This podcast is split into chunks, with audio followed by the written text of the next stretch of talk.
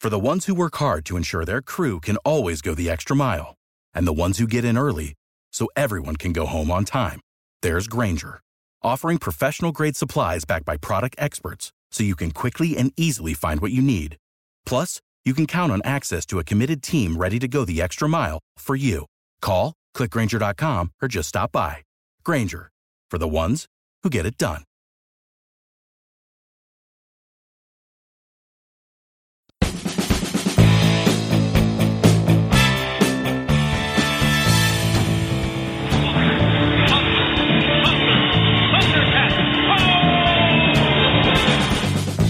By the power of Grayskull! Don't say that. Never say that. Goonies never say die. Going on. 14. Hello, everybody, and welcome to 40 Going On 14. I am Mike. I'm Patrick. I'm Um, Joel. And I'm Josh, and I'm relatively certain after watching The Dark Crystal that the main way that the Skeksis demonstrated their superiority over the Gelflings is by making their entire face move when they talked. Poor Gelflings. Oh, Just like Patrick. yeah. What? Your whole face moves when you talk too. And when you play video games. Yeah, I was going to say it's more when I'm playing video games than anything. I can feel myself doing it when I'm sitting alone, eh, you know, playing Xbox all by myself. I can feel my face going. Your jaw and hinges. yep. I make a lot of weird faces when I'm playing video games, gentlemen. You make a lot of weird Everybody- faces in general, really. It's, That's true. Uh, If you like weird faces, you might like the shows on the podcast collective. oh, do Such tell. as- Yeah, I was going to say that's the best one I've gotten in months. wait, such as- but if they like faces, why are they listening to podcasts? Because we got faces for radio. Yeah, all right. I'll, I'll Yeah, you tried a podcast without a face. That's I'm so slam. I got no face. Yes, somebody give me a face. The shows on the podcast collective, such as I am I am Salt Lake. Tales from the Hard Side, the Empty Rant podcast, the Portland Beer Club podcast, and of course the Rad Dad Radio Hour. I got a pee. is, is that our Jimmy new, No Face. is that our new character, Jimmy No Face? Take your years to get a face. Oh shit, I'm crying. oh, Break it down. If you're looking for our older stuff, oh, shit. fuck. iTunes, Blueberry Sticky Talk Through, Podverse FM, Podchaser, go on there. Leave us some reviews. We have new followers on Podchaser. So I've heard.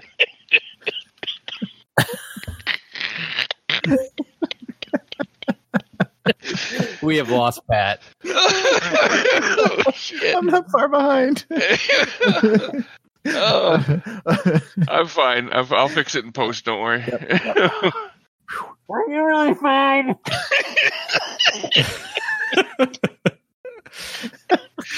oh, He's so angry that he has no face. Well, wouldn't you be? Probably. I don't know. It's Maybe not, you ex- get one. it's not acceptable. That's for Maybe sure. you'll get one for Christmas. Oh man. Merry Christmas, baby. oh Jesus Christ. And if you're looking uh, to give us a call, let us know what's going on. Give us uh, ideas for podcasts. Give us give us some topics. We're remaking everything nowadays. That we is are like swimming very in true. topics. Yeah. Give us a call. That's 708 now rap. That's 708 669 9727. Call us. It rings Josh's phone, actually. So you guys It should does. know. Do It that. rings in my browser. So if I have my email open, occasionally I'll panic. There you go. It, ring, it rings his brow. That is a sentence that would blow somebody's mind from the '60s, right there. Right? It rings my browser, so if I have my email open, what? Yeah. That Chuck, you gotta hear this.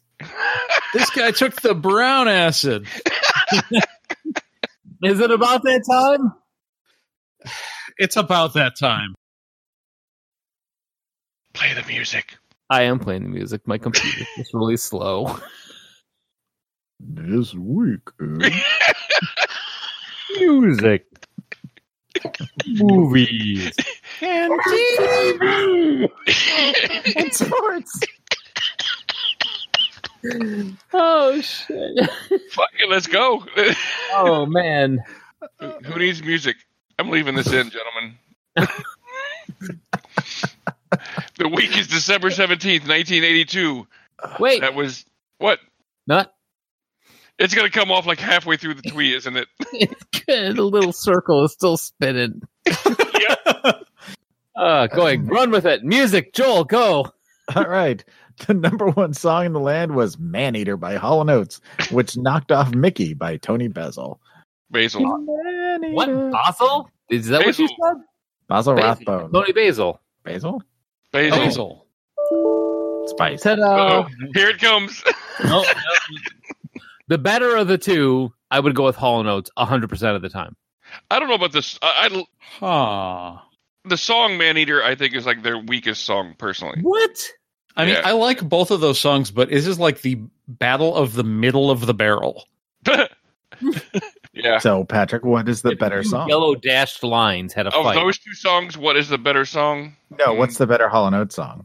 Oh, uh, Rich, Rich, Rich Girl is probably their best song, or You Make My Dreams Come True. But Rich Girl, I think, is their best song. Oh. I, I think I'm going to have to go with Mike on this that uh, Maneater's ahead by like a nose. Mm, Hmm. I'm not a fan of Man Eater. Yeah, It's better than it's better than Private Eyes, though. oh, Oh, I like come Private Eyes. I don't like Private Eyes. I think there's a video more that I hated on Private Eyes. on. You are not a fan of Big Band Boom? That was the album that Private Eye. Okay, anyway. I like Hollow Notes. My, my mother used to think they were called Hollow Notes. She's Ah. not wrong, I guess. I got nothing for that, really. Yeah. All right. So, uh, David Cook, winner of the seventh season of American Idol, was born in Houston, Texas. on December Really 20th. digging for it this time. yeah, Big Yep. week for music, I see. yes. Good on his mom.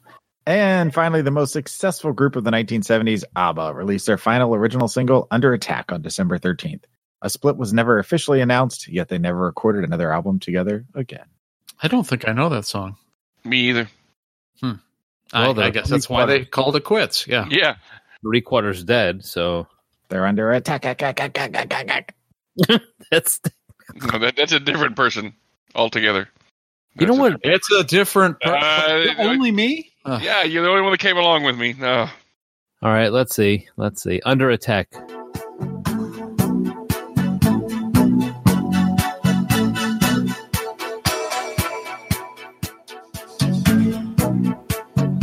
It's got 70s pacing.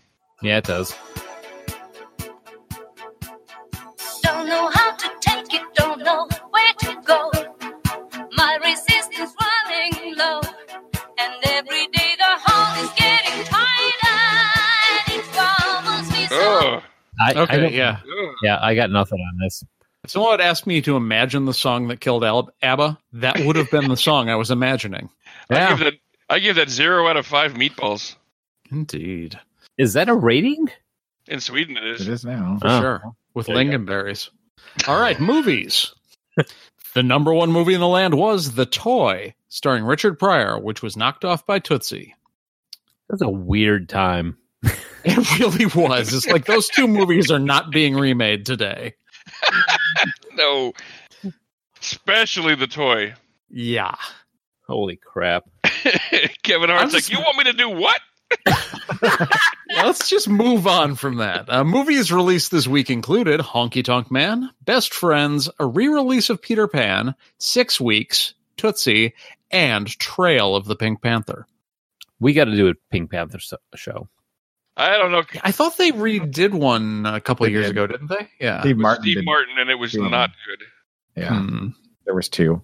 There's something about the the Pink Panther movies. It's like my family and I will get we we have a box set of Same. every Pink Panther movie made. Huh. and no matter what, we will always grab the same movie. We, we could blindly pull it and it's going to be the same one.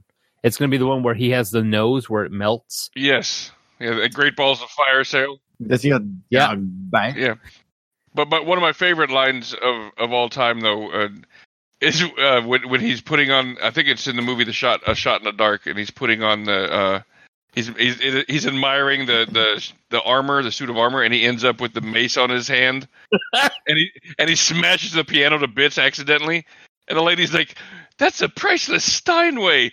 Not Nothing anymore. All right, moving on. Charlie Thomas Cox, born December 15th, is an English actor. He's mostly known for his role as Matt Murdock slash Daredevil in Daredevil and the Defenders, and he also appeared in Stardust, The Theory of Everything, and Boardwalk Empire. I gotta say, Daredevil is a great show. It was. Most of it was really, really good, especially the first season, Mm-hmm. I just like his portrayal of Matt Murdock. He nailed for it. sure. He did a great job on that. Yeah. All right, so TV top shows in the land were 60 Minutes, Dallas, Magnum PI, and MASH. That's a good lineup. Pretty It is eighties. a good lineup. Is it? You know, you can get official Magnum PI Hawaiian shirts. But do you want to? Do people really go around checking the tag for that though? Does it come with a mustache? Why would you not? I find that just a standard Hawaii shirt is enough to get called Magnum No. PI half the time. No, it's got to be it's got to be the red one with the white flowers. Yeah, I have one, but it's not like a s- official Magnum PI one, but still get the reference. I mean, maybe 10 years ago. Now it's more like Homer Simpson's big fat party animal. And where's that cake? Uh, on December E 11th, ESPN broadcasts its first live college football game, simulcasting the Independence Bowl matchup between Kansas State University and the University of Wisconsin. ah, I see sports is bleeding over into TV. That's how little info there was for everything else and how much there was for sports. Jeez. You didn't give yourself enough sports. You had to throw some into the other categories too. My God, there's so much sports. Two shows debuted this week Powerhouse and Starcade, while two others were canceled Lou Grant and the acronym of the week, which is SDASD. which I'm pretty sure stands for small dicks are sad dicks. You're not wrong. The show about midget detectives. oh my God, Jimmy No Face also has a small dick. How does he know? I Suppose he could reach down there, yeah. I'm sad. But how does he know what a big dick look or looks like? Or you know, I guess he can feel those too. Don't I was do gonna that. say other people don't measure them with their mouths, Patrick. But you do measure with your uh, never. You know what? No, I'm, I'm censoring myself. All right, to bring us back to se- to True North here, Starcade was this shit. I love Starcade. Oh wait, wait, wait.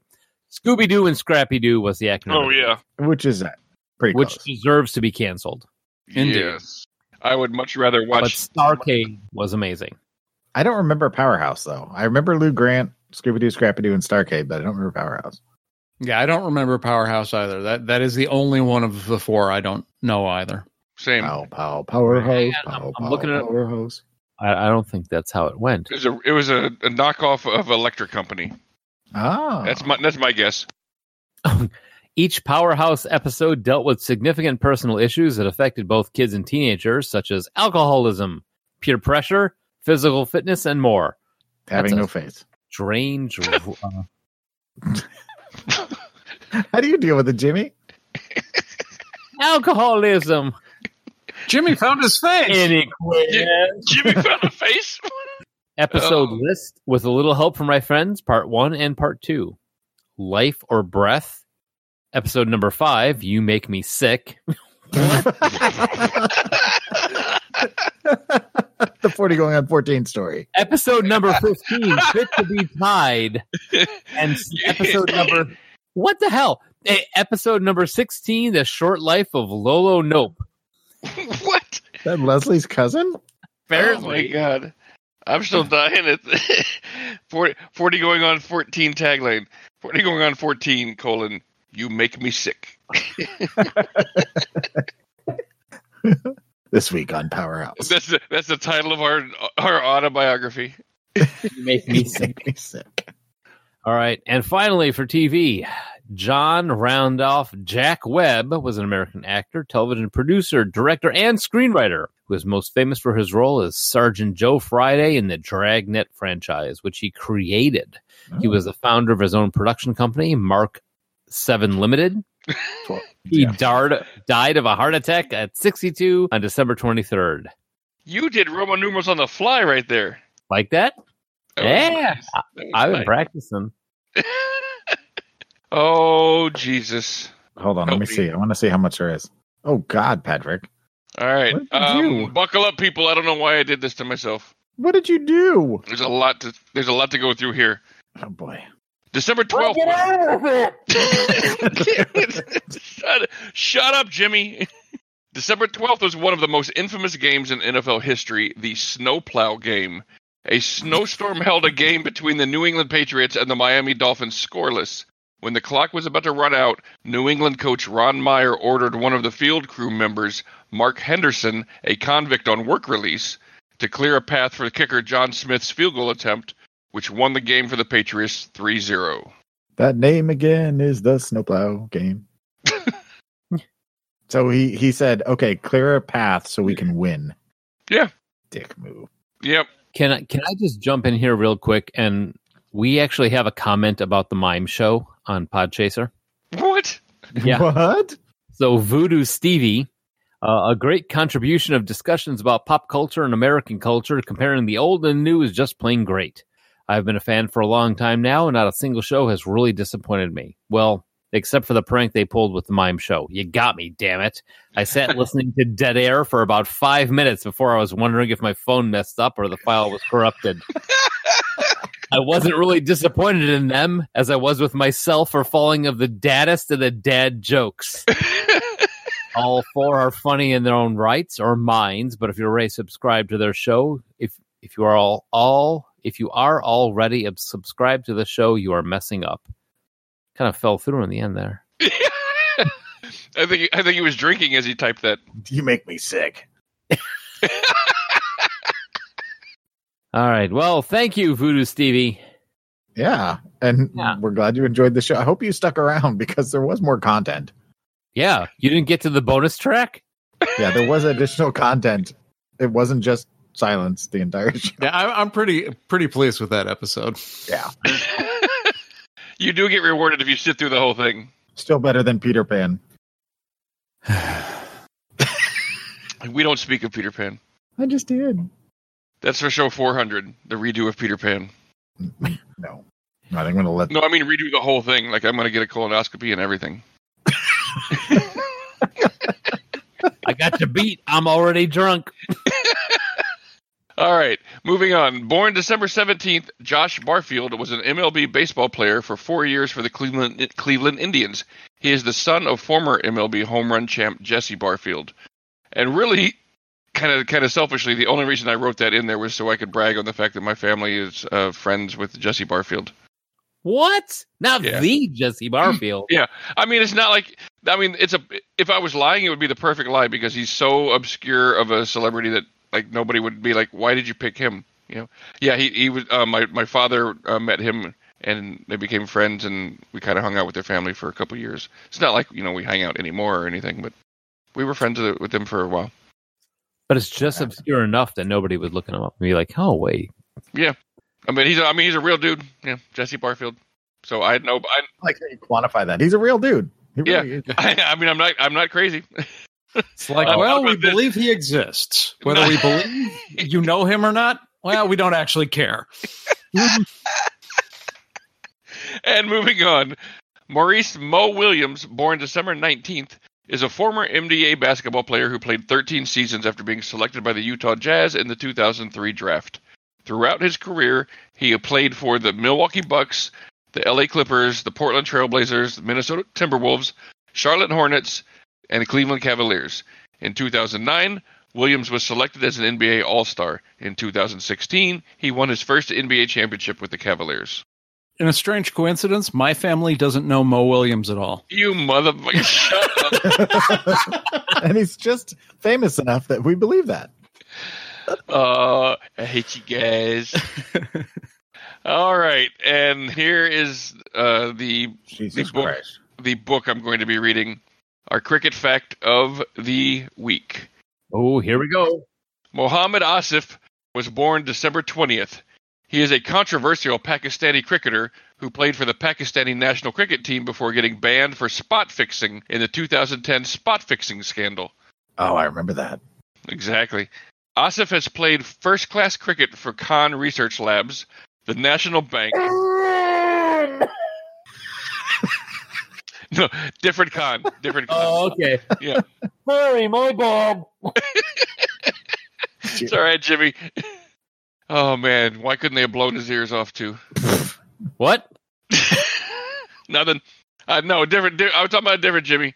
Oh, the National Bank, Quetta or Quetta, I don't know how to pronounce that. Sheikhupura, Siakolat, and Leicestershire. AA Ron. he made his test match debut for the Pakistani cricket team against Australia in January 2005. In 2006, Asif was involved in his first controversy after he tested positive for anabolic steroid nandrolone, leading to the imposition of a ban which was later overturned on appeal. Further cricket controversy followed when he was detained in Dubai suspected of having drugs on his person and was then later found to have tested positive for a banned substance during the Indian Premier League. In 2010, Asif was ranked second leading test bowler just behind Dale Steyn. That Dale Steyn, yes. Oh. oh. In July 10th, Asif took his 100th test wicket in only his 20th match. He also jointly holds the test record with five consecutive ducks. An, unfor- an unfortunate honor he shares with Bob Holland and Ajit Agarkar. Apart from his ability to swing the ball both ways, he was known for his beautiful action. a lazy ac- a lazy action and then a leap. His bowling was lethal in all formats. in August tw 2010, he was accused by News of the World of deliberately bowling no balls in return for payment from a betting syndicate. In February of 2011, a three man tribunal appointed by the ICC gave the verdict that he was to be banned for seven years, with two of those suspended if no further offenses were committed. In November 2011, Asif was convicted, along with Salman Butt, Butt and Mohammed, Mohammed Amir, of conspiracy charges related to spot fixing. On November 3rd, 2011, Asif was given a one year prison sentence for his role in the scandal. On August 19th, 2015, the ICC suspended its previous orders and allowed Asif to play all formats of the game, and he is back to playing cricket again. Anybody know him? Friends with him? Yeah. Shut up, you dickholes. So um, I looked this up, and there was actually a Wikipedia on the Pakistan cricket spot fixing scandal. Oh, my goodness. So, undercover reporters from News of the World secretly videotaped Mazir Mahid accepting money and informing the reporters that fast bowlers Asif and Amir would deliberately bowl no balls at specific points in an over. This information could be used by gamblers to place bets with inside information, i.e., spot fixing, in response to these allegations. Ready for this? Scotland Yard arrested Mahid on a charge of match fixing. The International Cricket Council banned three players, Solomon Butt, Muhammad Asif, and Muhammad Amir, for terms between five and 10 years. In November 2011, Butt and Asif were found guilty by a London court on criminal charges relating to spot fixing. Amir and Mahid had entered guilty pleas in the same charges, and all fours were given prison sentences ranging from six months to 32 months. God damn. It's a big deal, apparently. Apparently. Spot fixing. But Salmon. Spot, butt fix, spot fixing your butt. with salmon. well, who doesn't? Smoked salmon. I think we've run out of Butt jokes? steam. What's the word I was looking for? That was close. All right. Take us out, keyboard Joel. Nah, nah, nah, nah, nah, nah, nah. All right. So back in 1982, Jim Henson and Frank Oz said, Hey, what's something we can create that'll scare the ever loving shit out of every child that loves the Muppets? And they came up with The Dark Crystal.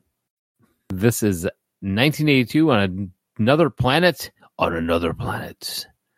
In a distant past, Gelfling embarks on a quest to find the missing shard of a magical crystal and so restore order to this world. Bum, bum, bum, bum, bum, bum, bum, bum, bum. Let's hear it for the crystal meth. Bum, bum. I don't remember Heisenberg being in this. No, no, no. Uh, the band. Oh, Oh yeah, the uh, the Crystal by Crystal Meth. there's a song about Crystal, the the, the Dark Crystal by Crystal Yeah. Method. Yeah, so this is Huh. directed by Jim Henson and Frank Oz.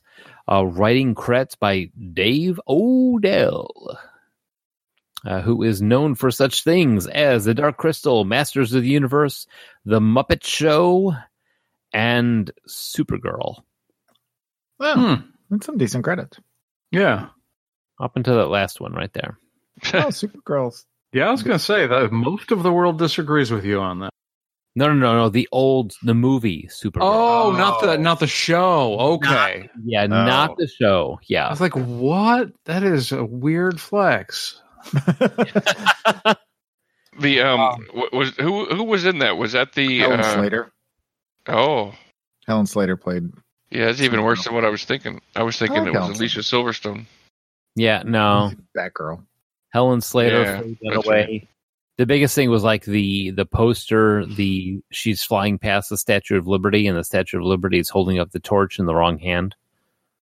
And I think Christopher Reeve shows up too at one point. I mean, here's the thing though: this movie, Faye Dunaway, Helen Slater, Peter O'Toole, Mia Farrow, Peter Cook. It should have been a lot better than it, again. Some of the parts, anyway. Moving on, For another show. We should do that show, by the way. we should. Add that to Uh, the list, somebody. Yes. Go ahead. Um so yes.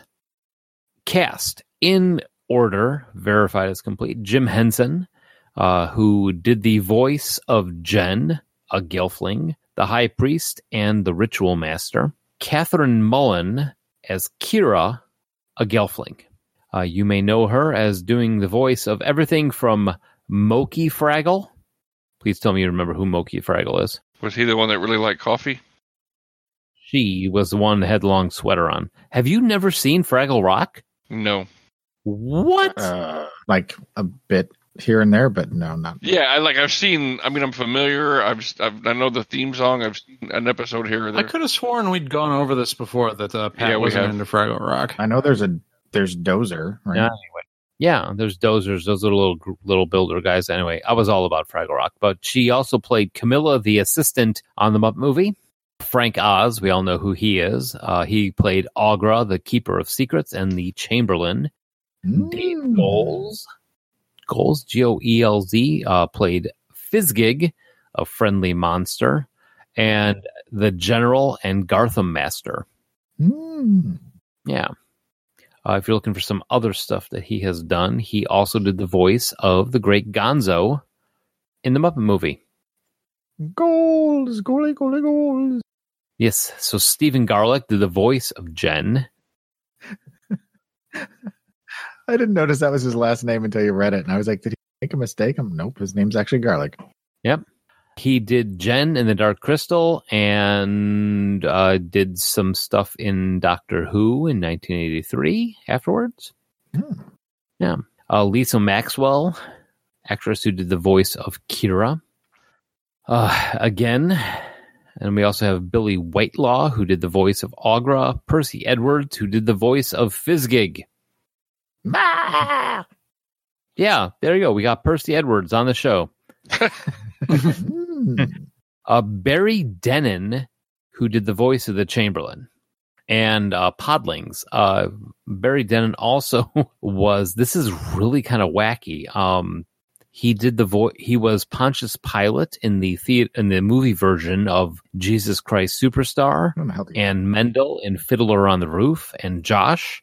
He w- did the voice of Fat Man from Metal Gear Solid 2 Sons of Liberty. Oh, okay. Fat so he- man. Mm. Fada, fada, fada. Uh, but he's also done uh, World of Warcraft songs in Worlds of Draenor and uh, Legion. He's all uh, voice. Currently, Lego Marvel Superheroes, he does the voice of the Mandarin. So, Huh. Okay. big old voice actor.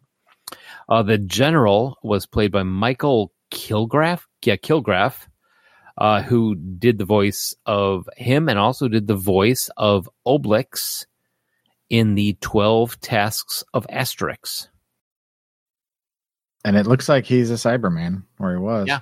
He was also Cyberman and was in S- Taxi, That's a Mondonasian, not the taxi that we know of.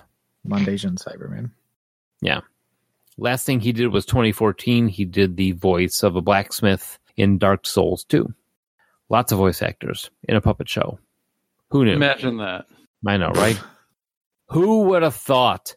Uh, uh, last of all, High Priest and the Dying Emperor was played by Jerry Nelson, uh, who also did Floyd Pepper, who does the voice. I didn't know his last name was Pepper, who did the voice of Flo- of Floyd from uh, Dr. Teeth and the Electric Mayhem and the Muppets. Oh, wait. Yeah.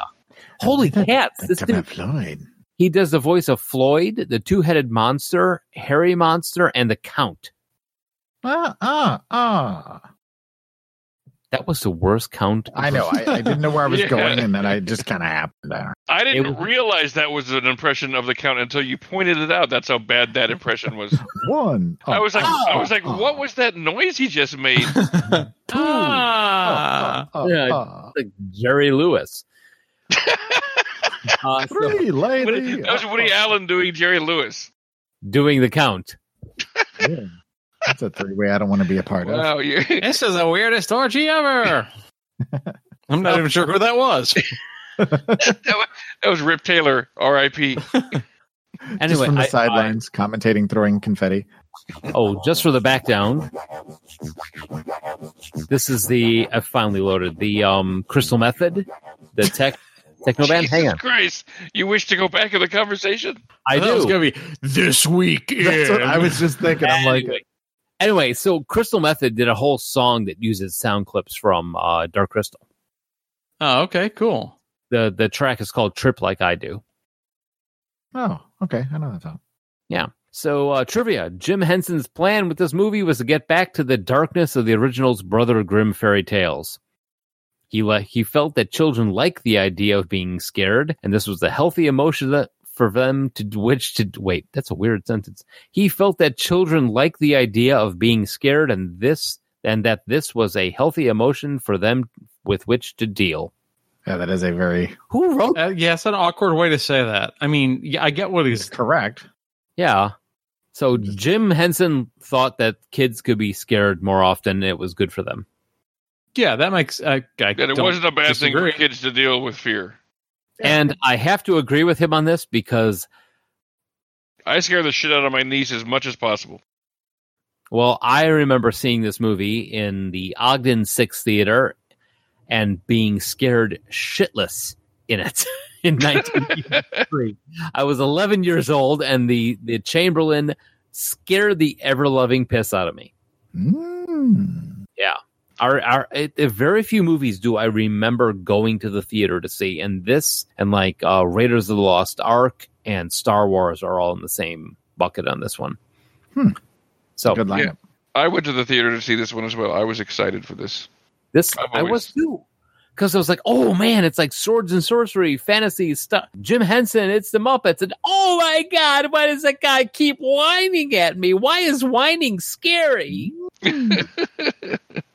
Why are they eating for five minutes? Why is everything they eat have to be alive when they eat it? Uh, and gooey. so, uh, early drafts of the script featured Jen and Kira traveling through the underworld, where they encountered a race of underground mining creatures. Oh, This concept was later integrated into Fraggle Rock as the Doozers. There you go. that's cool. That is cool. What if we turn down the frightening just a little bit? Uh, although there are nine of them, the Skeksis were originally based on the seven deadly sins. I thought that was interesting since we just talked about that for the Haunting and House show. Yeah. Back a few episodes ago. Conceptual designer Brian Froud was behind the look and feel of virtually every aspect of the production, from creatures to landscapes, right down to the font of the opening title. In total, it took up five years of his life. That's commitment. That is the most. I, I try to think about what have I done in the last five years, and I'll tell you, it wasn't the Dark Crystal. God damn it! Talented dwarf actors Mike Edmonds, Deep Roy, yes, Oh yeah. Mm-hmm. Deep freaking Roy, Jack Purvis, Malcolm Dixon and others were used for the shots where the characters were seen walking, picking up objects, climbing, and running, in which they were dressed as the characters in the movie. Yeah, I saw that and I'm like, I got to include that because we all know Deep Roy. Oh, yeah. Uh, Jim Henson offered 22 year old puppeteer Kevin Clash a job on this movie, but since Clash was busy with Captain Kangaroo and the Great Space Coaster, he had to turn it down. Great choice there, Kevin. Wait, Clash. Captain Kangaroo was still running? Oh, yeah. Oh yeah, yeah. I remember watching that as a kid. Wow, I don't at all. Yeah. I did too. What? Yeah, Captain Kangaroo was around. Uh, it says 1955 to 1992. Of course, I was very loyal to Mr. Rogers. See, I was a Mister Rogers loyalist, also. Yeah. I mean, they didn't make you choose. Mr. Rogers never would make you choose. I chose anyway. Yeah, M- Mr. Rogers really kind of like made did make me choose. He was like, "Hey, welcome to Neverland," I felt like if I if I watched anyone else, it would have been cheating on Mr. Rogers. and you don't disappoint. I don't think you would have minded. I just Captain Kangaroo and Great Space Coaster. And nevertheless, Clash afterwards became a regular member of Henson's puppeteer team, performing in several productions of his, notably as Bum Bum Bum Elmo. In Yep. Sesame Oh. That's where I knew that name. I was wondering why I knew that name. He would later work as a puppeteer on Dark Crystal Age of Resistance, the movie's prequel sequel series. Yeah, they did a whole documentary on Kevin Clash and then Sex Scandal came out. And he- Yeah. Which he got vindicated from. And here he is But back. it doesn't working. matter anyway. Oh, is he back? Is that what you said? Well, yeah, he's he's back doing stuff and and this when I saw the documentary on the the new one, I was like, "Oh, hey, it's Kevin Clash." So, when I saw this, I was like, "Oh, I didn't know he was that's interesting." That is interesting in a way. Como likes Kevin Clash. I'm amazed at the fact that Captain Kangaroo was around from 55 to 1992. That's insane. Well, obviously longer than that. Or is that? Did you look it up? Is that what it? No, I, I looked it up. 1950 to 55 to 1992. Damn. I know, right? He should have made an admiral by then. Admiral Kangaroo. Uh, Stuck at Captain. So I, Uh, I yeah. What what kind of a loser is stuck at captain for fifty? Uh, he didn't years? like to play the pol- politics game. I got nothing for that. Him Um, and Captain America are both like, yeah, I guess we're just never gonna get a promotion. Captain Marvel's hanging in the wings. Pretty sure Captain Kangaroo got busted down for punching superior kangaroo officers. Him and As you Captain do. Crunch went on a bender.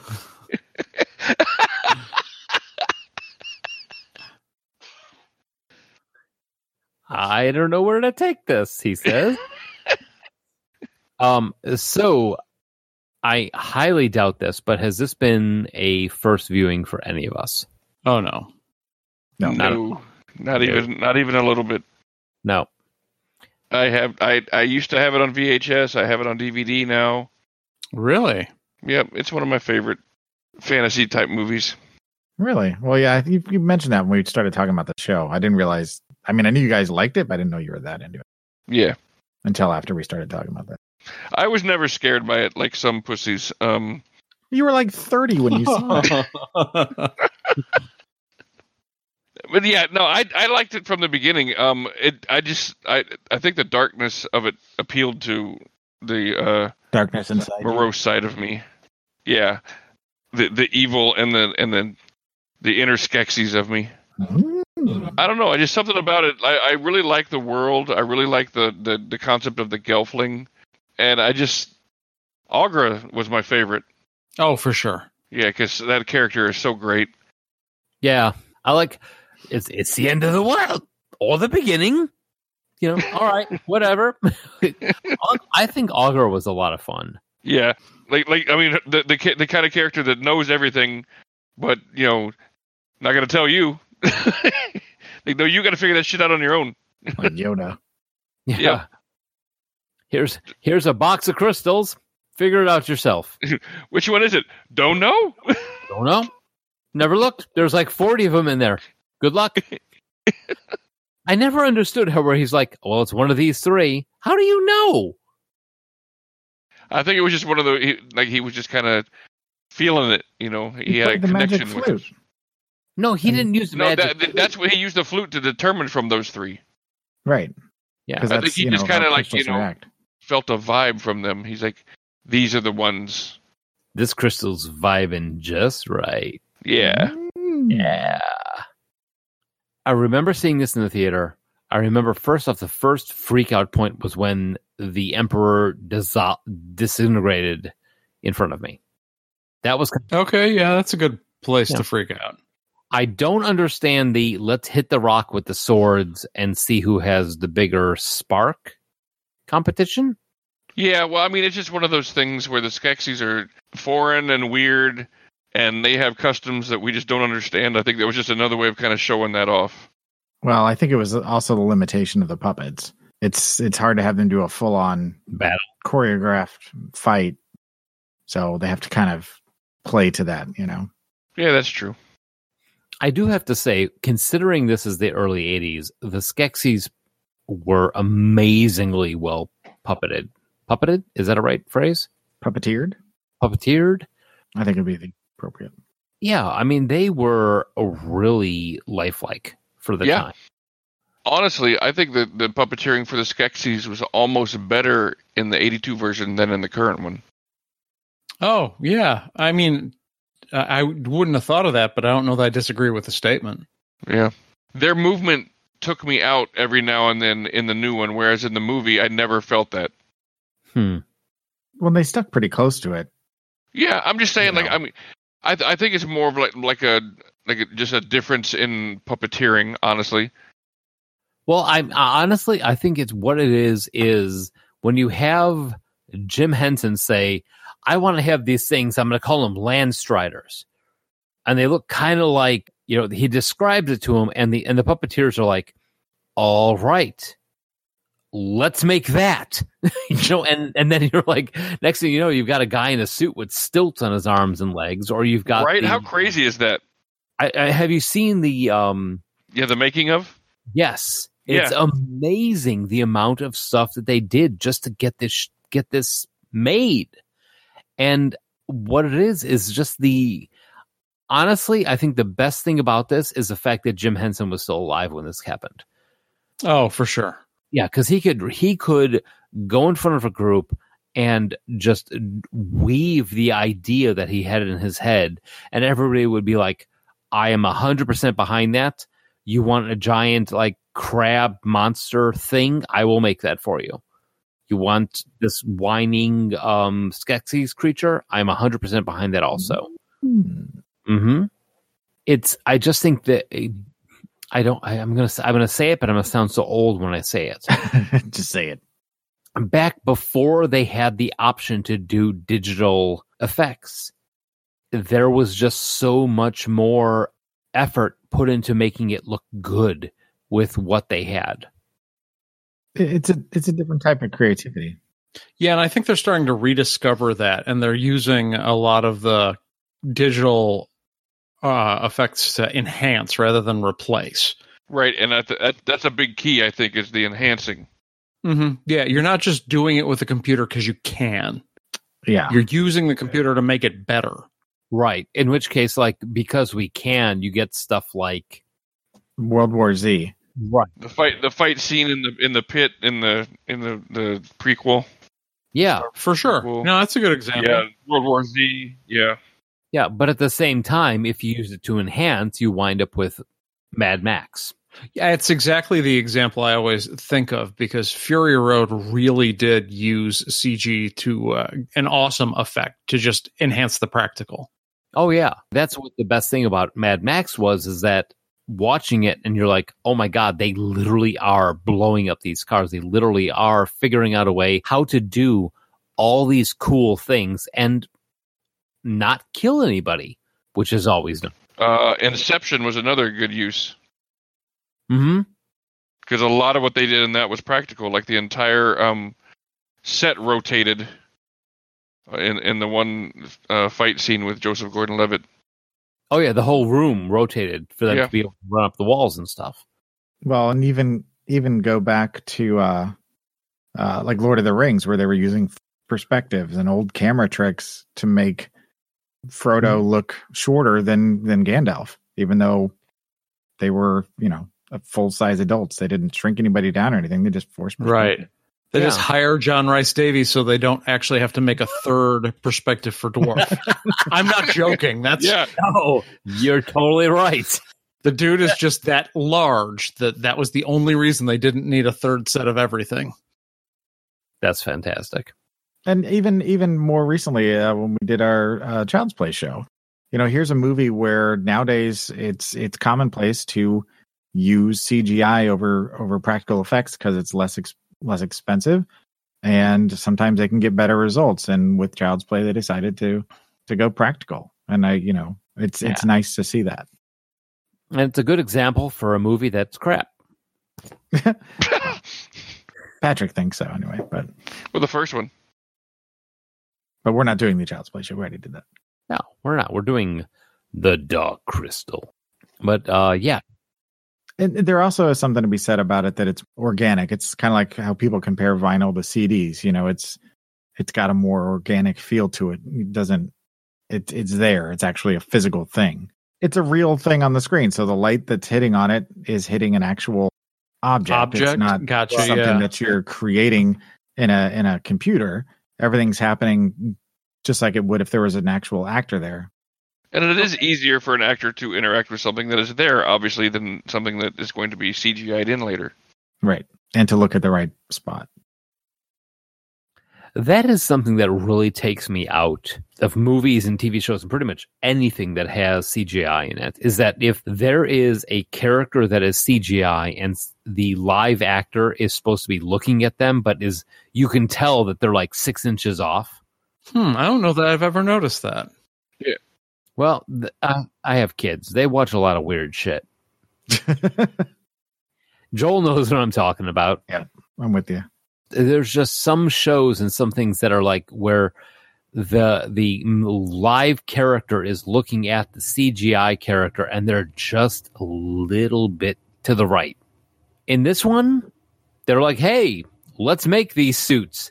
Let's make the uh what are the oh guys, I just lost their name. Skeksis? Gelflings, Skeksis, No. Physgig. No. Landstriders? The ones that go, "No, god, the they're the Skeksis and they're the Mystics. Mystics, the Mystics. Yeah, because they do the thing. Yeah, the Chivian Yeah. throat singers. I spent so much time trying to think about what the hell their name was. I forgot what I was going to say. Well, s- well said then. Talk amongst yourselves. Something about they spent so much time making their cost, their stuff or whatever for the Mystics. Mm, No, it's gone. Okay. Yeah. I thought I could help kickstart it. They didn't do that. So I think we're in one of those spots where there's really not a lot to say because we all liked it, but we didn't like. Most of us, you know, didn't love it, and there's not enough to hate on, but there's not enough to like gush over. Well, I mean, there is the one big famous scene that we haven't talked about yet the uh, the melting of the podling, which I think is the uh, main thing that it traumatizes, e- even more than the emperor melting away, It's still traumatic. where his You life, talking about the, the yeah pulling the essence out of him? yeah, pulling the essence out of the podling, Yeah, It's still kind of traumatic. yeah, Even though you know it's a puppet, it's still a very effective scene that is a bit beyond what some kids maybe should have seen. I don't. know. I mean, I guess maybe that's why it never bothered me because I just knew it was a puppet. Well, or that and the fact you're like, this is what life is. Right? Sucks you away. I'm just sitting there at 11 years old, like this is preparing me for what life is going to do. this is just like working a Ah. job. Suck my essence out. Sucks the essence out of you. Even though that that scene, looking at it from a technical point of view, they had to make a bunch of different puppets that all looked a little bit, little bit, little bit, little bit worse to be be able to create that scene. yeah. all things considered, it was pretty damn smooth. Why couldn't they just hook it up on the inside with like some kind of vacuum thing that just kind of sucked it in? I don't know why couldn't Jim Henson just go to the goddamn doctor for his pneumonia. Well, because he was a uh, Oh, don't do that. uh, what's the word? Yeah, what's the word, Pat? I'm Weird so, um, weirdo was the one that was coming to mind. I'm so angry. he is the only famous person, the only celebrity that I ever really felt anguish over him dying. Because it was my goal when he died to to meet him, and I was just After like, he was dead? "Yes, after he was Weird dead." goal. Well, that's exactly what I'm talking Yeah. about. You monkey fuck. Um, What you thought? It was a it was a like current actual goal at the moment of his death that he wanted to meet him. Yeah, I was like, That would've I'm been a going better meet way to Jim phrase it, Henson yeah. At one point or another, I am going to meet him, and he is. I want to be mentored by Jim Henson, and he's dead. Fuck. That's was just really aggravating to me. That was like your essence getting sucked out. Yeah, it really was. Ah, way to bring it around. Like, you know,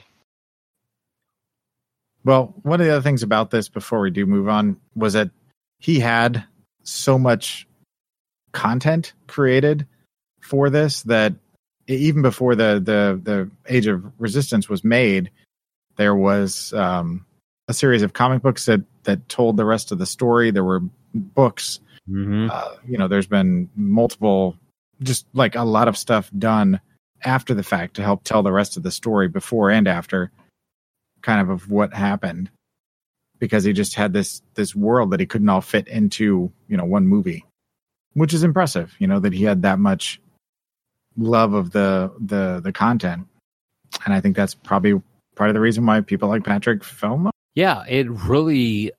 I agree with you on the fact that he he has got such a depth, not even a depth on the initial movie of it, but the potential for so much lore in this world is what draws me into it. It's like, where did the Skeksis come from? Why do they have that castle? Why do they have this? Why do they have that? What happened with this? There's so, after the end of the Dark Crystal, the movie, there were so many answers that I wanted that I had to wait 35 freaking years for. but I'm not angry. No, now you're satisfied, hopefully. Hmm?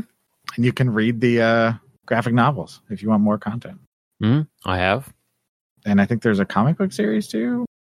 Uh, IDW publishing, maybe. Uh, I That sounds like something they'd do. Yeah. yeah, it sounds completely like IDW. So Patrick, do you have anything that you want to be angry about?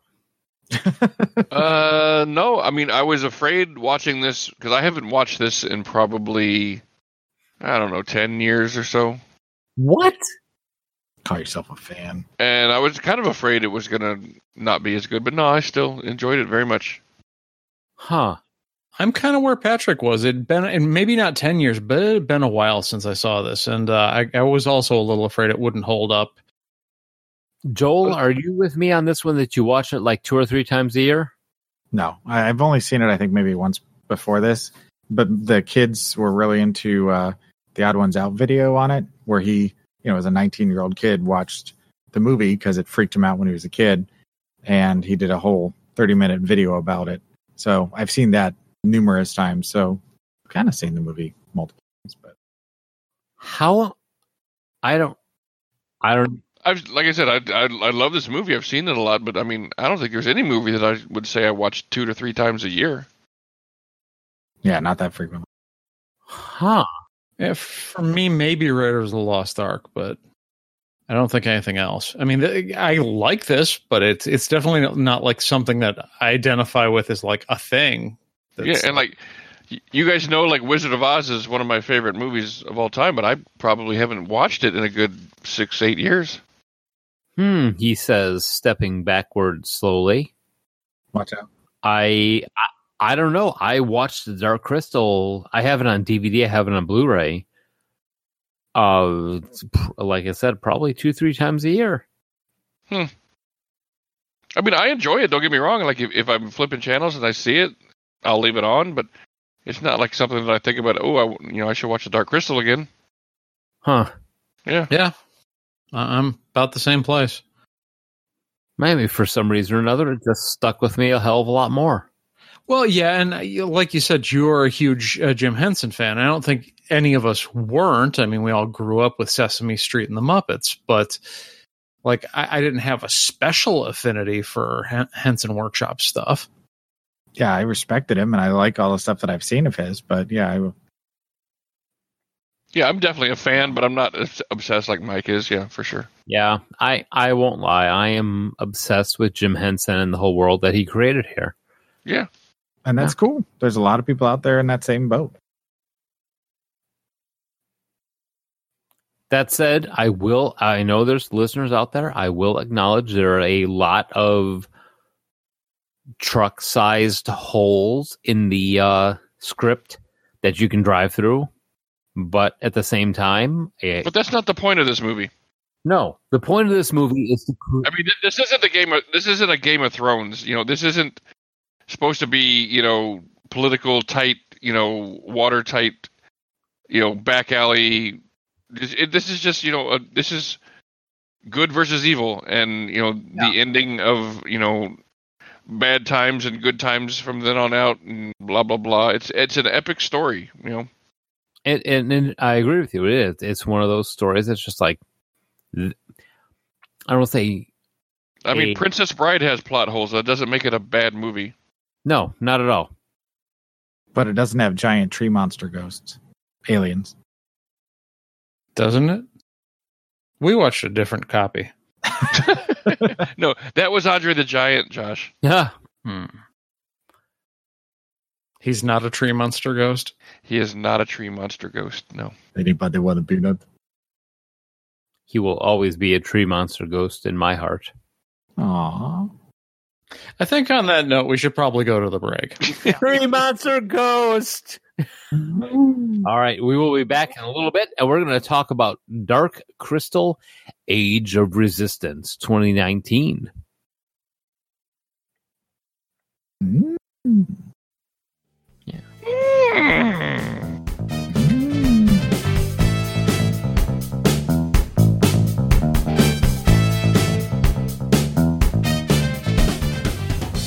All right, welcome back. We are back, and we are going to talk about the Dark Crystal, the Dark Age, What? What's The the dark- Age of Resistance. Age of Resistance, words? Age of Darkness, The Dark Knight. the Dark Knight and Resistance of. Dark of Assistance. Yes, the Dark Assistant. Wait, no, wait.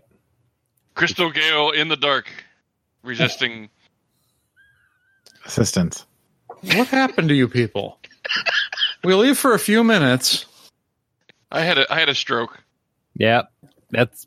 I'm I am having problems because Pat had a stroke. Stroke. Stroke. Stop mocking me. All right, so this is directed by Louis Leterrier. The Terrier. I don't know if that's on Leter- Leterrier. Louis Leterrier. Yeah, Americanize that one. Louis the Louis the Terrier. Louis, the Louis the dog. Terrier. Lewis It was Letterer. directed by a terrier. yeah, you're amazing. Those dogs can do anything. They're, Hmm. they're fantastic. All right, so this is directed by him, who has also directed such things as The Incredible Hulk. Which version? The Ang Lee The version. Uh, Edward Norton version. Uh, the Norton version, yes. well, obviously he didn't direct the, the Ang Lee version. That was the joke.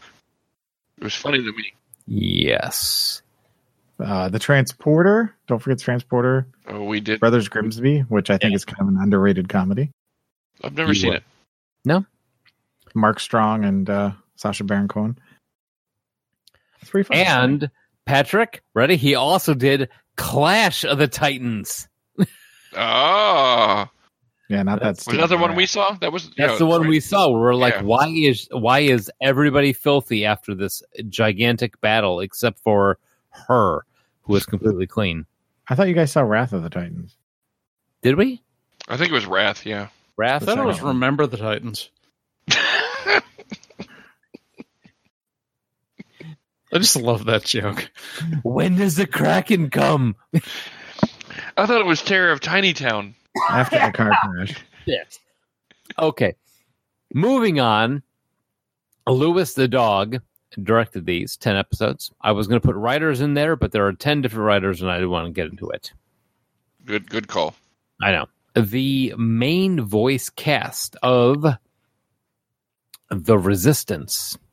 Taron Egerton as Rian, a Gelfling Crystal Castle Guard of the Stonewood clan. This guy is big deal these days. right? I know, right? Yeah, I know that name. It's Eggsy from the uh, Kingsman. Yeah, that's going to be the one. Oh, okay, okay. And he just recently played Elton John Yep. in Rocket Man. He said a lot going on. Uh, also, Anya Taylor Joy as Bria, the youngest Gelfling princess of the Vapra clan. You might know her from The Vitch. The Vitch. Vitch Vitch. I have not seen it, but uh, I've listened to most of it because Sarah was watching it the other day while I was playing video games. What about Playmobil, the movie? That one's not out yet, but it's coming. And it's here. Oh, is it out? I don't, think I it's don't out yet. But uh, she started out with uh, Vampire Academy. Also, Nat- Nathalie, N A T H, Nathalie. Nathalie I think it's just now. Emmanuel is Natalie. you, just, you just call her It's an Natalie. alternate spelling. Okay, there's an H in there. As Deet. Yeah, she's pretty well known for Game of Thrones, basically. Yeah. Also, moving on, Harris Dickinson as Dren, a member of the Drenchen clan.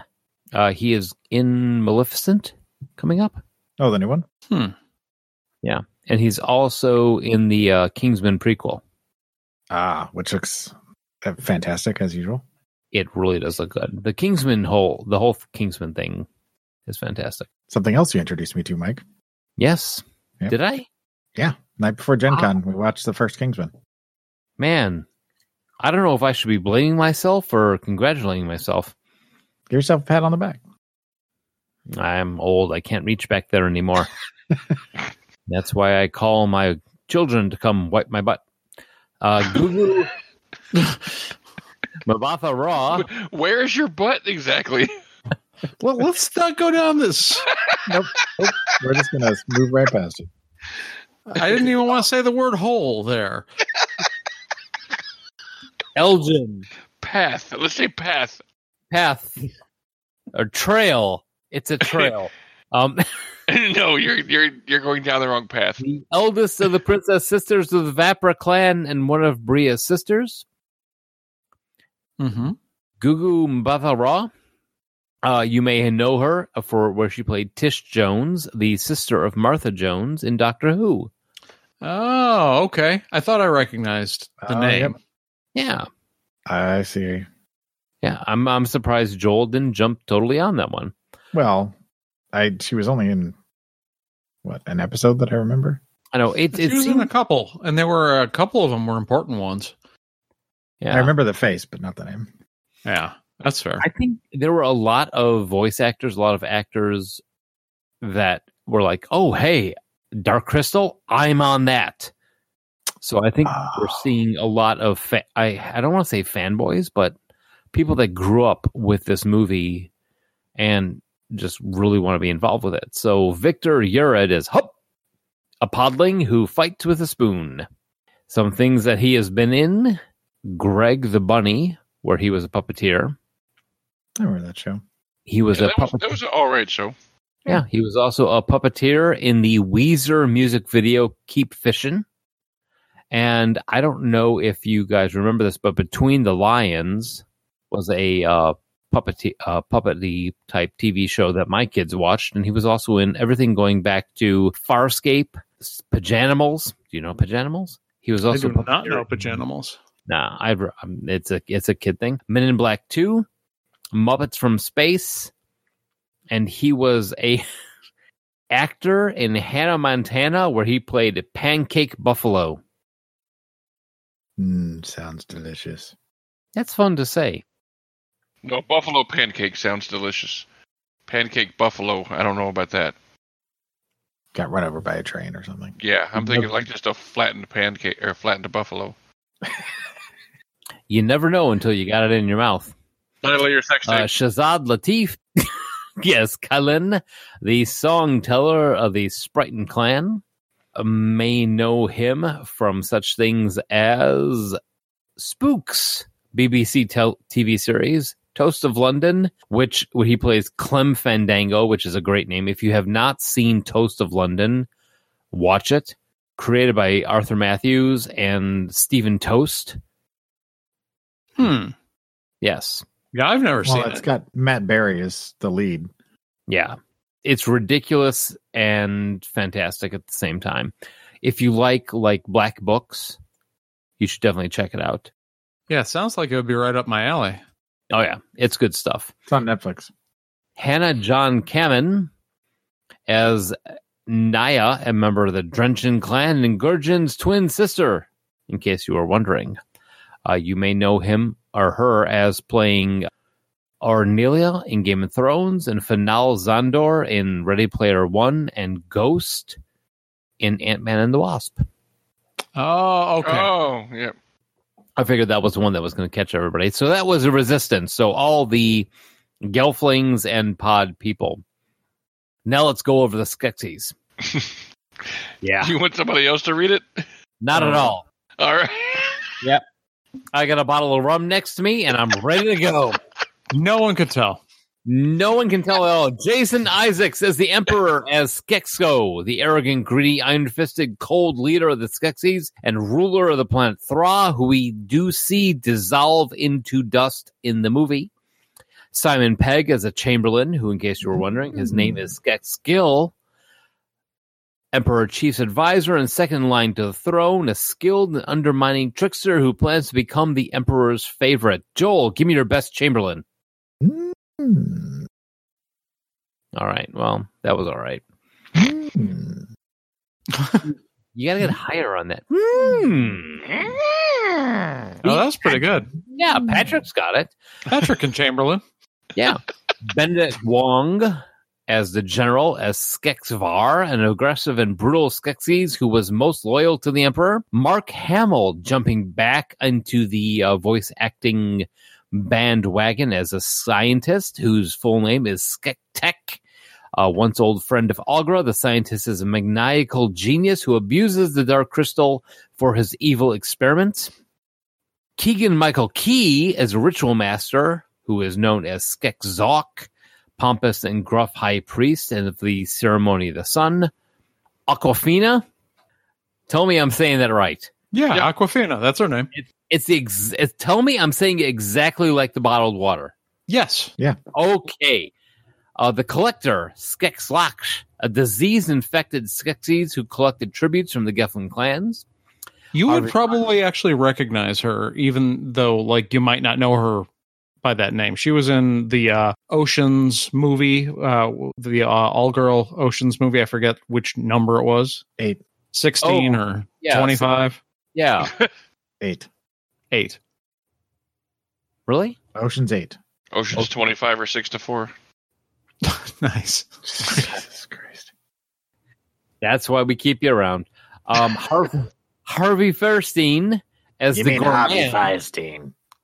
as Skex Ayuk, the greedy and gluttonous organizer of the Skeksis banquets.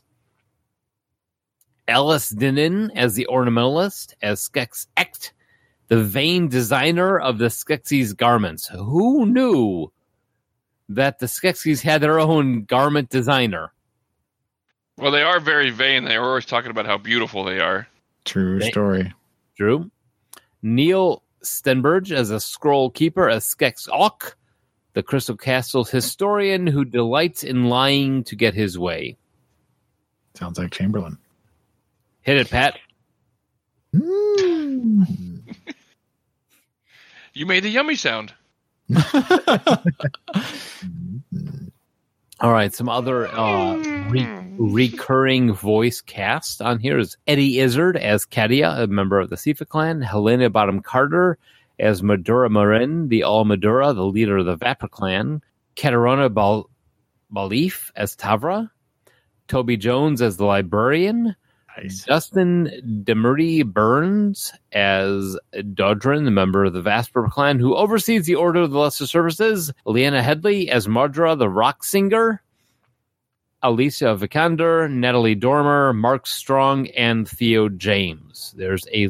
It seems to me like there was tons of people that were like, Dark Crystal, I'm in. Uh, Ralph Innocent as a hunter. Skekmal is the wildest, fastest, strongest, and most bloodthirsty of the Skeksis with retractable arms. That's weird saying it out loud. Andy Samberg, which is the least, uh, probably not least, but the lowest on the guesses of people that would be involved with the Dark Crystal. I did As- not even know that was him until I just didn't now. either. What? Yeah. As Yeah. Skek Gra, the moody and crazy but good hearted Skeksis, formerly known as a conqueror, he opposed his fellow Skeksis' decisions and was forced into his self imposed exile into the Crystal Sea desert with his mystic counterpart, who is voiced by. Crap, he's in the office. His counterpart, Uh, yeah. Um, just lost Right. his name. Brian Baumgartner. That's my guess. No, No, that was just a no. guess. Uh, what is what is the best kind of bear? oh, oh, Rain Wilson. Rain Wilson? Yeah, Rain. Uh, Rain That was Wilson. Rain Wilson. Rain Wilson was the mystic counterpart. God, that's no wonder that scene was so good. Andy Samberg and Rain Wilson. It's a hell of a cast. Yeah. That whole scene with them was so good. So, Trivia. trivia. All episode titles are quotes from the original Dark Crystal from 1982. Ah. Yeah. Hmm. Hmm, According to official lore, the Dark Crystal Age of Resistance is set during a time on the planet Thra known as the Age of Division. It is a time period lasting 1,000 years, beginning with the Great Conjunction that split the Urskex and ending with the Great Conjunction, along with Jen and Kira's help, that reunited them. The first piece of screen media in the Dark Crystal franchise since the original movie. There have been comics produced before and after the events of the first movie, but Age of Resistance marks the franchise's first return to the screen in 37 years. There you go. Holy cats. And Louise Gold is the only puppeteer of a Skeksis to reprise her role. Good on her. Yes. I don't know why you wouldn't. I mean, if you're capable, yeah. Yeah. Yeah, I mean, it was a long time ago, so I guess being dead would be a pretty good excuse. Well, yeah. Just saying. That's a that's a valid one. Hard to argue that one. Yeah, I mean, I'm one of the people like Minnie that was waiting for this for a long time. I was very excited when it came out, um, and to hear all the announcements and everything, and wait for it and all that stuff. So, um, and then to find out how how many people were signing on for it, and then find that you know one at a time, just keep getting all the good news. Oh, they're going to use practical effects. It's not going to be CGI driven.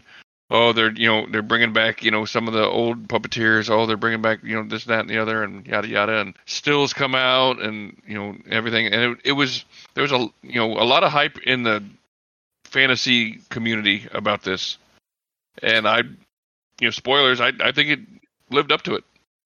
I was very impressed by their commitment to matching the original visual fidelity, even when, like, seeing the awkward, stiff nature of the puppets must have been hard because they're like, we have the technology to make it look like they're actually moving.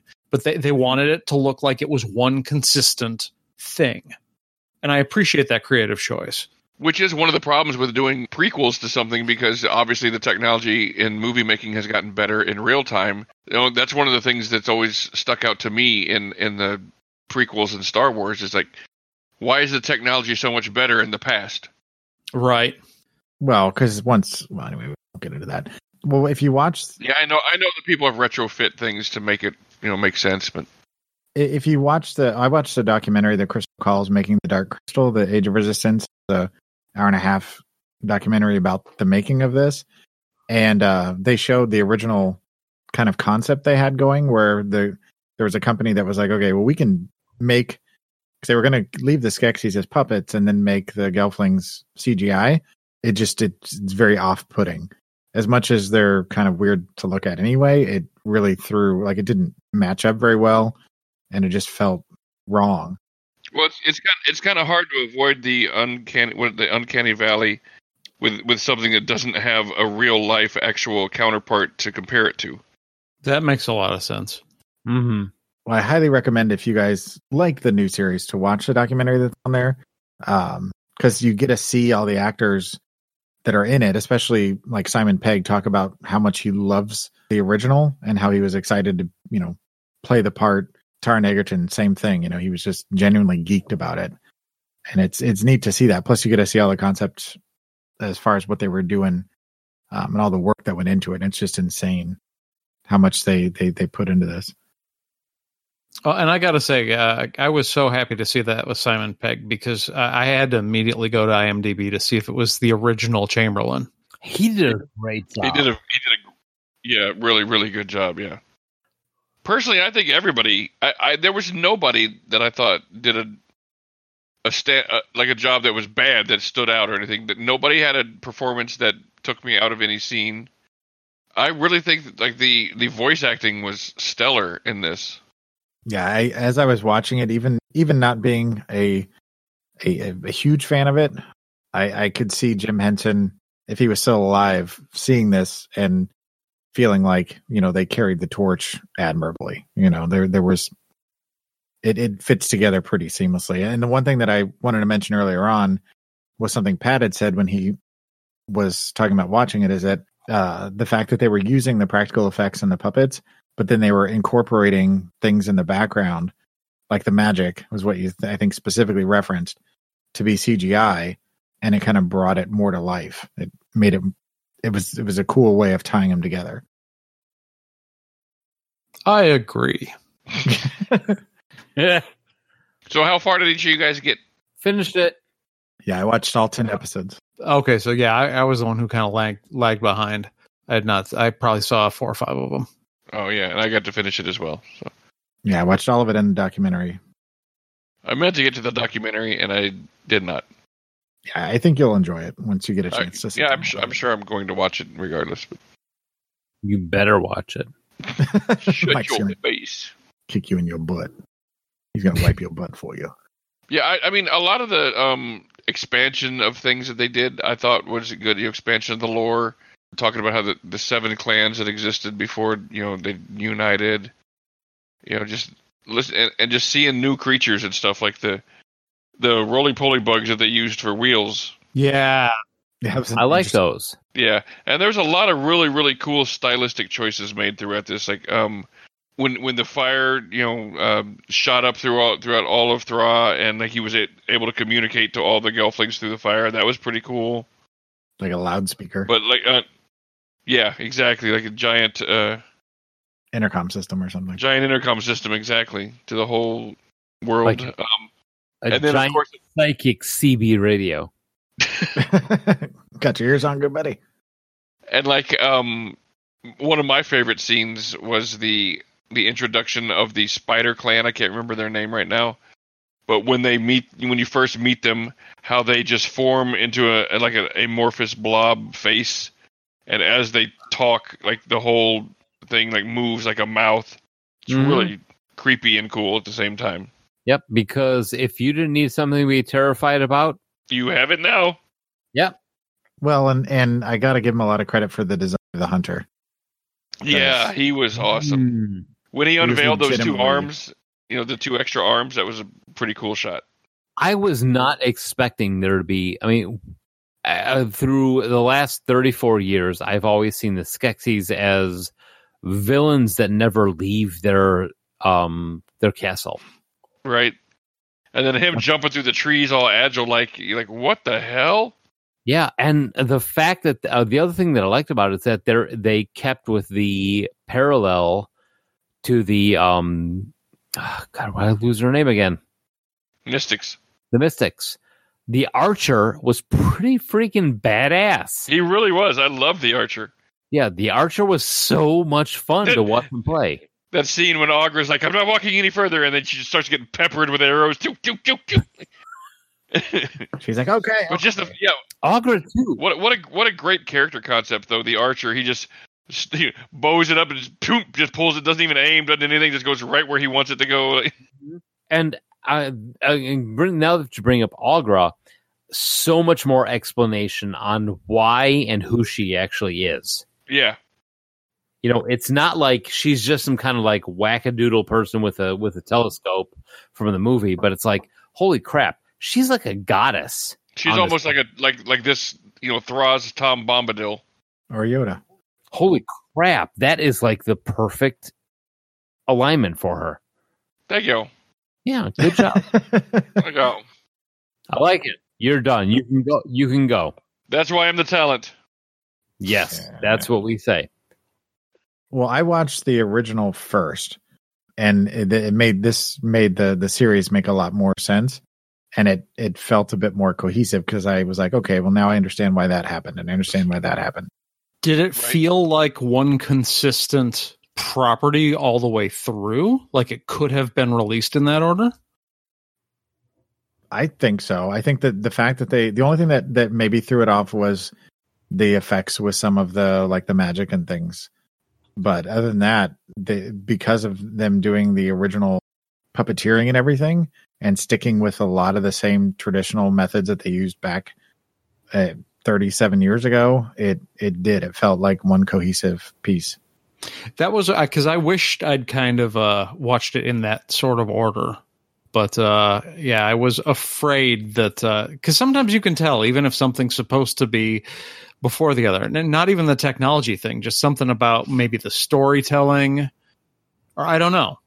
You, you No, can- it- Sometimes you can tell, When, when when aspects of the story have been retrofit. yeah, maybe that's it. That's one of the things that I found the most appealing about the story that kept me involved and made me actually want to finish it is that it did feel like it, it all went together. It didn't feel like you know, like when we did the thing show, where I, I enjoy the the old one now more having seen the the prequel, but it it felt like two different movies that were in the same universe, but it still had some consistency. This felt cohesive, like from start to finish. That's cool. and that's credit to you know everybody that was making it to try and stick with it and they got as many people back as they could from the original even if they were just consultants to i mean even uh jim henson's daughter was was heavily involved in it Mm-hmm. so you know they they made sure that they were they were doing it right because it's i think one of the biggest budgeted netflix things that's that's happened yet That's cool. it's, it's pretty insane And they did. it. I mean, they, they really did a, a, a bang up job. I think. was it worth the wait for those of you who've been Yeah. waiting Okay, that's high praise. Yeah, I. Yeah. I'm. I, I wish I hadn't had to wait so long, but I'm glad it was here, and I'm glad it was as good as it was. I'm glad that I had to wait so long because I don't think that if let's say if they did a prequel or sequel to the Dark Crystal in late 90s, I don't know if I would have been as enthusiastic or it would have been as good. you might have ended up with the haunting 1999 Yeah, instead. I, I think he's right. Like the the time and place that we're in now is the time and place where they're starting to realize, hey, practical effects are a thing. We don't Mm-hmm. Mhm. just have to use the computer for everything. And if this had been done in the '90s, it's a very good chance Rian might have been voiced by Jeff Foxworthy. Jesus. well, that's, I, you- that's a, that's a jump right there. and Jeff Dunham. Uh, I mean, you keep going back to the Star Wars comparison, and I, I think that's a valid comparison because you know it's the same kind of thing where you have this property that people are in love with and have been for for decades, and then you go back and you make the story before that, but you don't really entirely pay attention with the fact that the effects are that much farther ahead and it kind of feels a little disjointed even though the story is all tied together it still Do feels they like a though separate in entity Star Wars? I mean, I, I don't want to crap on Star Wars. I, I've even come around to liking the prequels, but I, I don't know that I feel like they're one cohesive story. Uh, there's a lot of retrofitting. Yeah, like I mean, for instance, you know, Anakin building C-3PO made no sense. Right? Well, and the whole metachlorians thing. But anyway, you know, it's Yeah. it's it's And why are it they was talking still- into a razor? it was still an attempt to try and do it. And and that's where one of those examples where it didn't it didn't work. But I think here they had enough history and basis in what Henson had originally came up with that they were able to pull it off. And like you said, they because they were paying attention to the fact that practical effects aren't a bad thing, it, it worked to our advantage as a viewer. I think we've reached a point where the creators that are going around now realize how much these themes and these movies mean to us. And I'm glad it came out now because it seems to me that they were like m- more in touch with the fact that we love this we love this property. or And- it could be in tw- 20 to 30 years, we're going to be like, oh my God, what were they thinking? This stuff is such crap. Oh, don't do that. I don't think so. I don't think so. Plus, nowadays, you know, you don't have to go with the first offer because there's not, you know, three major studios that are bidding for your your story. You now have tons of places you can choose from, like Creepshow, for example. Nick, Greg Nicotero brought the series back and took it to Shutter, that kind of got it and created something that that fits well with the original the original films, not counting part three. Mm-hmm. And, and it makes a big difference when you know people are not just phoning it in and, and taking a paycheck and everything. You can tell that Yeah. there was love in this. I think you can probably, in some ways, thank Lord of the Rings for that. It's the proof of concept for it. it's the people love this for a reason. Don't be Mr. Little Creative and put your own personal stamp on it. We're not here to see you as an auteur director. We're here to see the original story. Yeah, the story we want to we want, we want to see the story we fell in love with. Yeah, Yeah, we're not looking for a new twist on an old classic. We're looking for something that we loved when we were kids, expanding on the world that we have been imagining for the last 34 years. Yeah. And for so long, you had the name recognition was like a gateway for a- a popular director to like leave their own mark. And that's why you've got so many bad adaptations all the way up to, I'd say, the mid 2000s. Because uh, Ha- Harry Yeah. Potter kind of fell into that a little. I'd say they're actually fairly faithful. No, I'm I'm talking about like each director trying to put their stamp on the movie. Hmm. I gotcha. Well, and again, I think that's credit to the fact that there's more choices now for creative s- places to go to take your film, your idea, and get it done right. Because it's not like, you know, there's a Hollywood guy that's like, okay, you can make it here at MGM, but we're going to cast our people in it and our director, and it's no longer your movie anymore. And here they were like, okay, this is your concept. We're going to give you the money. Go do it. And, and they kind of were hands off, I think.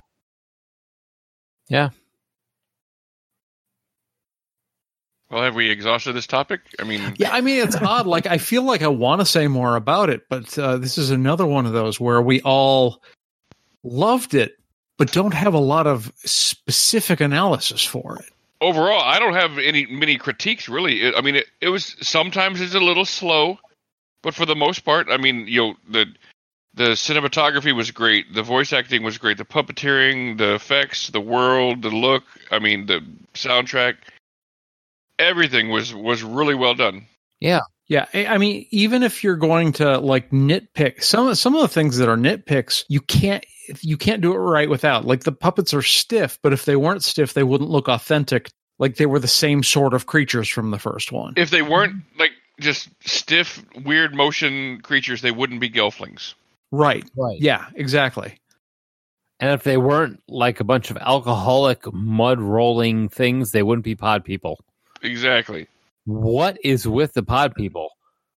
The pod people are complete id. Okay. I'll give you that. Um, just looking on IMDb, the rating of the original film is 7.2 out of 10, and the new series 8.7 out of 10. I Yeah. would say those. That's that's fair. That's right. maybe the original could be like 7.5 7.8 but i wouldn't fight for that Yeah. And and now it's brought to a whole new generation that may go back and see the original and and carry it on 37 years from now or whatever, do another one. God, Dust every, off the puppets. We're going in. every 37 years we're in. But uh so do you I I mean, do we want to do thumbs up, thumbs down, or are we just calling it? I mean, I'd say it's pretty obvious. There's, yeah uh, i think it's an levels- eight thumbs up Yeah. Yeah. there's levels of enthusiasm here, Yeah. but but i uh, don't think anybody is strictly thumbs down No. No, not at all. I am a hundred a hundred percent thumbs up on both these things. Yep. And g- come on, let's let, give me more lore. I mean, because give me more answers. Oh, to the yeah, questions lore was that I great. had. Oh shit, yeah, I forgot there was a character named Lore. Um, in all honesty, I want more information about the world that exists. I just I just want to dig deeper into the whole thing. like where do those guys come from Yeah. All right. So the Earths gets come from another planet, and they split into different things. Where do they come from? What planet do they come from that they can do this? There's a lot more that I want to know about this whole thing. Who does the chores in the chore wheel between the two guys? Yeah, you Has this have- been picked up? You know, the heretic, you know, the heretic and the, the mystic. i- is there There's the is there a chores. tour wheel that I missed? I mean, or are we watching? No, what we- I'm just wondering. Like they're roommates, so there's got to be you know some discussion of who does what chores. Joel, what are we doing next week? Yeah. So next week, um, we are going to be talking about the Terminator. So we're talking about the Terminator next week, just like Joel said. And if uh, you want to talk to us about our organization or anything else, you can give us a call at 708 Now Rap. That's 708 669 9727. Yep. And if you are looking for more of this crap, iTunes, Blueberry, Stitcher, TalkShoe, Podverse FM, NoonFM.com, and go on Podchaser and leave us a review. That's all. Mm.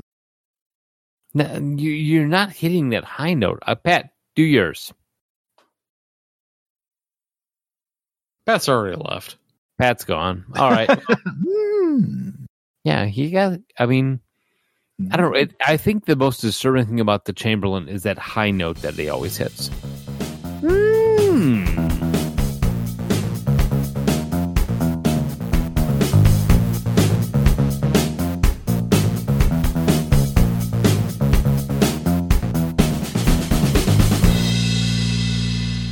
You're already down on your luck, Pat. You don't need to volunteer.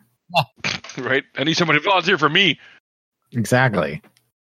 I've been there. I know. Hey, hey, man, you got? Oh shit, you're Pat. Never mind, dude. Here, I heard about you. I heard about the broken mirror. have it. Here's my Do you cup need full- some change? Yeah, here's my cup full of change. Hey, you need some cardboard? I got a markers in my pocket. For the ones who work hard to ensure their crew can always go the extra mile, and the ones who get in early so everyone can go home on time, there's Granger, offering professional grade supplies backed by product experts so you can quickly and easily find what you need. Plus, you can count on access to a committed team ready to go the extra mile for you. Call, clickgranger.com, or just stop by. Granger, for the ones who get it done.